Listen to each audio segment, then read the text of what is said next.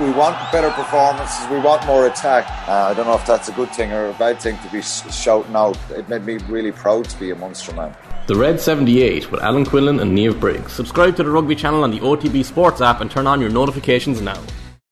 The News Round on Off the Ball. With Gillette. We don't just play the game, we change it. Gillette, made of what matters. This is Newstalk. Joe Molloy with you on this Tuesday evening. We have the great Caitlin Thompson from Racket Magazine with us just after 8 o'clock on the never ending soap opera that is Novak Djokovic. Tara Sullivan with us as well from the Boston Globe talking NFL. Antonio Brown and John Madden up for discussion. Owen Sheehan on the darts, and then on the football front, things have never seemed more hopeless around Old Trafford Way post Fergie. Andy Mitten, half past seven. Pat Nevin on the football show. He was at Stamford Bridge on Sunday. 53106, the text number. We're at Off the Ball on Twitter. Ann Marie Donelan, hello, you're in studio. Hi, Good Joe. evening. How you doing? Happy New Year. Happy New Year. Adrian Barry, hello to you. Joe, I don't know what you're laughing at. Happy New Year to you. Just- Ann-Marie, Happy New Year. Happy New Year, Adrian. Ann Marie gave sort of out of the way. Ann Marie gave sort of an ironic nod after saying Happy New Year, as if it's something adults say, and I've look, we've done it now. well, happy New Year. And how was Christmas for everyone? Good. Grand, yeah. Quiet, nothing wild, nothing too exciting. Well, I mean, what was there to do? Everything was shut, really, wasn't it? Yeah, thank God a good bit of football went ahead because I remember was it the 22nd or 3rd? Yourself, Nathan, and I were here saying, well, there's 10 fixtures this weekend. We're probably going to get two, three, four if we're really lucky. But we actually did get more than I thought we would. We did okay. Liverpool, breaking news, uh, Claxon and all that. Liverpool have just requested that their Carabao Cup match against Arsenal this week be postponed. They had to stop training today. So Liverpool, uh, with that request, just in. But in the main, yeah, we did okay on the footballing front. Adrian Barry, if I never eat another Ferrero Rocher, how was your Christmas? It was lovely. I had a really nice time. Uh, it feels, I was sent somebody today, it feels like I've been off for longer than it was, which is all you can expect. So it was lovely. Yeah, really nice time. Uh, loads of family time. And there was like, yeah, just enough sport just to kind of keep us ticking over, wasn't there? I, I was grinning as you were saying, Owen is coming up on the darts. I can't wait for that. I was glued to it. It was to the final, sorry. I watched nothing of any of the rest of it. And uh, like every other bandwagon hopper, jumping into the end. But uh, no, generally very good. Joe, watched lots of TV. I saw you were doing your own bits of sort of TV reviews over the Christmas as well, which I watched with interest. Oh, yeah. Um, I, I, I'm thinking I might start doing a Barack Obama end of year recommendations. Yeah. What would be uh, Back to the Future? Obviously, you're you're Yeah. you'll be having a bit of that. Oh yeah, we had a bit of that. What was it I recommended? I can't even remember now. Oh, the Beatles, Get Back. Yes, sorry. documentary. Did you watch that? No, I didn't. I was talking to someone about it and they said I can use their Disney Plus sign in, but I have to chase up upon that. so I wouldn't shout it to Disney, but yeah, work away. the next time I'm on, I might have watched it. Yeah, okay, do. Yeah, On no, Christmas that's Day. I watched Into the West, then Bohemian Rhapsody. Into the West with Tito and Ushin. Yeah. Oh yeah. And How does that hold up? Oh, classic. Yeah. Then Bohemian Rhapsody, and then Pavarotti in the park I heard that was good. in 1991. But there's a new documentary out about. I didn't see the documentary. I just saw the live performance Okay. from Hyde Park. Yeah, I heard the new documentary's good. But uh, yeah, amazing in 1991. I wasn't even born. Okay. Don't li- don't leave me, Tito. Is that the that's the that's the big line, isn't it? Out of Into the West, isn't that the one? Yeah, Gabriel Byrne. Yeah. Yeah, yeah. Don't leave me, Tito. Yeah. Great line. Or his asthma's not bad one day, and so they have to fake the asthma when he's singing. It's like your singing's not bad enough. We're not getting any money. Oh yeah, yeah. When they go busking. and then yeah. they buy the chips. Great times. Yeah. God, that's when. That's what's that, early nineties. Is that? it? Oh yeah, I think so. It was on TG4 around afternoon time on Christmas Day. I Okay. just stumbled across it. There's so much new stuff though, lads. It's like there's so much new stuff. That's why that's why I didn't I didn't indulge too much in the nostalgia and the things. I watched Ted Lasso, which everybody been banging on about. I thought I can't avoid it much longer. I got to watch it. Oh yeah. And very good, very good. Definitely recommend that. It's a bit schmaltzy in parts, but warm, like warm, nice. Definitely nice. A nice watch. Like I wouldn't. That's what it is. Like I understand people who say it's not especially funny. I do get that, but it has just enough heart right at the end to bring you back Ah, in. yeah, yeah, yeah, yeah. And then and then there was a lot of chat about. So I got App- Apple TV, so I thought, well, I better watch the morning show before I Oh yeah, good. cancel my subscription. Don't, I'd not recommend it at all. Uh, really? I'd have you as the Jennifer bother. Jennifer Aniston character, just you know, highly strung, difficult. It's like it's I was saying to my wife the other day, like, it could could they just do a scene where she's not like emotionally strong? Could they just do a scene where she's just normal? Like once, could she? I just, it's the cast is unbelievable. The Yeah. cast is is incredible, and I just think that if you took that cast out of it and you had unknown actors in it, I don't think people would bother with it. Like they, some of the stuff is just so ludicrous. Like I, they actually walk themselves right up to a place of really interesting conversations about deep and very current conversations, like mm-hmm. really meaty, good, complex, nuanced conversations that they're they've created this space in which to play around in and to challenge people's perceptions and views about it, and they go right up to it, and then they just come up with this ludicrous stuff to get themselves out of it. It's I don't know, just some of the script writing for they've done so well to get themselves up to a place, and then some of the script writing and some of the general scene setups. I don't want to be giving any spoilers, but are just so ludicrous. It just lets it down. Uh, we watched. It wasn't very festive, but we went on a big Dopesick marathon over the Christmas. Oh, Have yeah? you seen that? No. Re- really good. Really No. good. It's about the opioid crisis in America and the Sackler family and OxyContin and how initially it was said not to be addictive and it turned out it was incredibly addictive and ruined lives the world over and that whole saga, which is only still uh, being sorted out. Uh, so that's highly recommended. That's phenomenal. It's not full See, of Christmas that- cheer, but it's really good. is no, it's really really very good. That's yeah. what you get Ann Marie in the Molloy household. You get all this sort of, you know, deep thinking. They're Sounds sitting around, fun. but they're not discussing like Plato and sort of theories of relativity. It's that, you know, and it's Ted Lasso around my house. That's, that's Wow. exactly. So let's get moving here. This was a re- that was just a genuine what you've been up to over Christmas catch up. Let's get on with the show here. So we should start the news round. There are a few texts in already. So Sarah in Ennis, football addicts always have another fix around the corner. I am bereft. Darts World Championship over for another year. And Tony simply says, Ralf Rangnick out. Yeah, things are pretty hopeless around Old Trafford Way. Andy Mitten's going to join us at half seven. The news round is brought to you by Gillette. Put your best face forward with our new and improved razors. So, Novak Djokovic. This is an interesting story. Caitlin Thompson's going to join us after eight o'clock to talk more about this, but he will be at the Australian Open, vaccine or no. Yeah, he will, as he's been granted a medical exemption to defend his Australian Open title. That's after what officials have called a rigorous review process. The world number one's place at the Grand Slam, which is only two weeks away, was in doubt due to uncertainty over his COVID 19 vaccine status. Djokovic previously refused to say if he has been jabbed or not. Players heading to Melbourne have to be vaccinated unless they are medically exempt. So this has prompted a lot of raised eyebrows. So, for instance, uh, the news broke this afternoon, and Jamie Murray was over at a tournament at a press conference, and it was put to him, "What do you make of all this?" And Jamie Murray said, "Well." I mean, you know, without knowing anything about it, he said, "Well, put it this way: I think if it was me, I wouldn't have got the exemption. As in, I'm not the world number one, I'm not the defending champion, I'm not famous and high profile, and they've made an exception here for Djokovic. So that's his take. I'd say that's a lot of people's takes.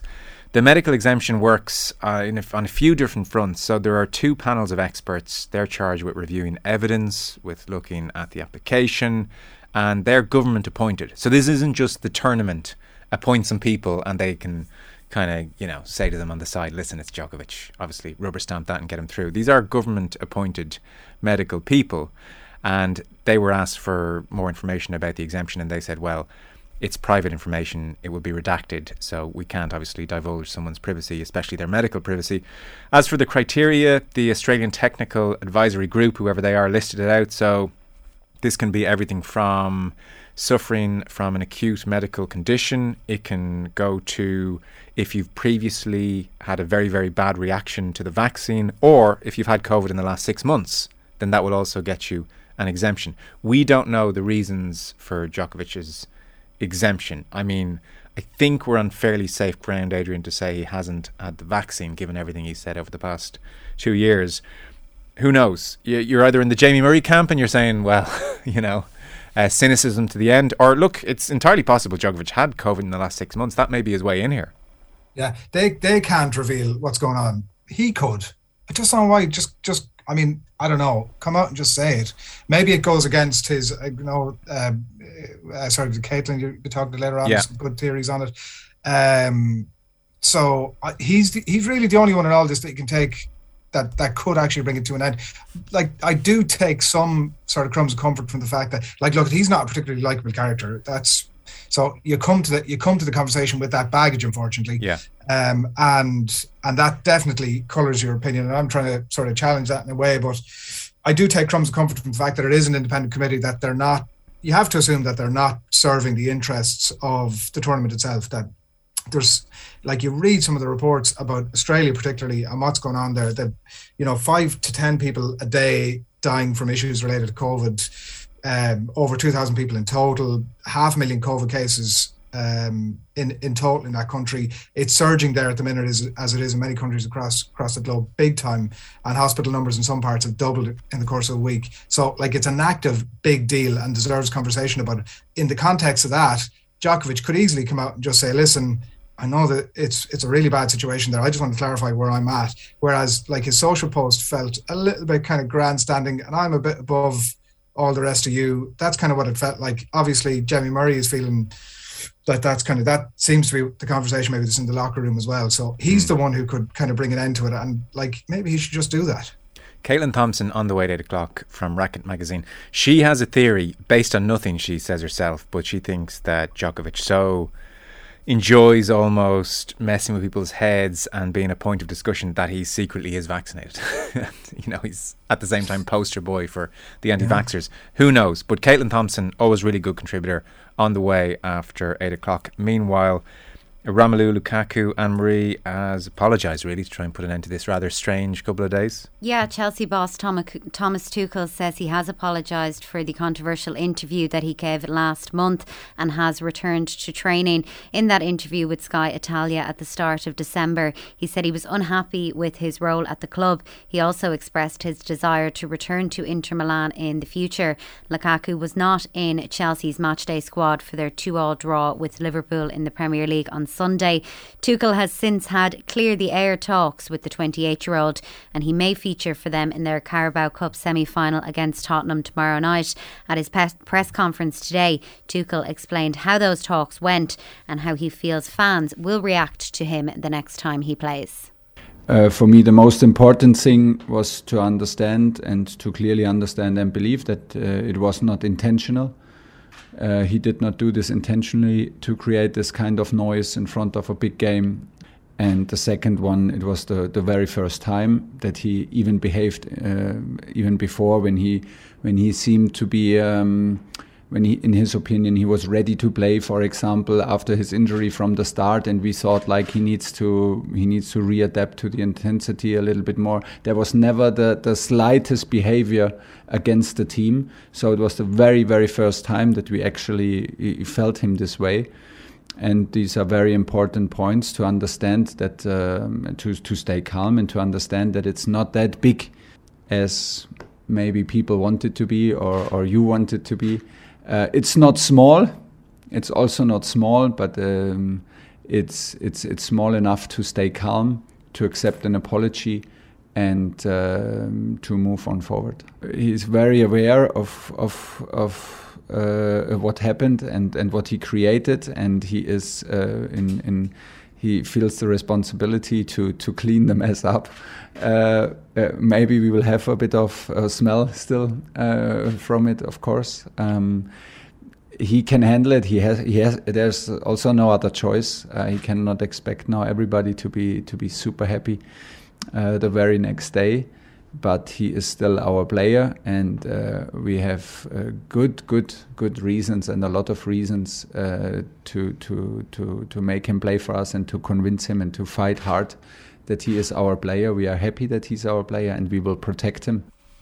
All much ado about nothing in some respects. On the other hand, Adrian, it's difficult to know what Lukaku was trying to do with all of this. If it was to engineer a move away and he really doesn't like the place and get out in January, then you would think he wouldn't apologize straight away and try and put the whole thing behind them. So I don't really know what the point of the interview was, unless he just found himself being more honest than he'd planned to, and things just came out the way they came out. But he's mm. trying to put it behind him. It would seem.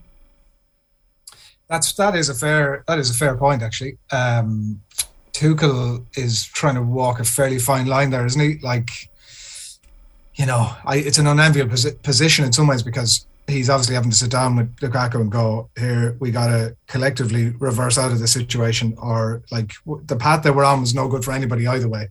Um, and, and all parties are going to miss out of that. But he was kind of saying, oh, it's not really a big deal, but then also there's still a stink around, and like fans aren't going to be as nuanced as that either. I think that like what'll happen, it'll look, it'll depend uh, Lukaku, of course, is an opportunity to put all this right by going on and scoring a handful of goals, and fans will forget about it in no time. And so, definitely that part is absolutely uh, true.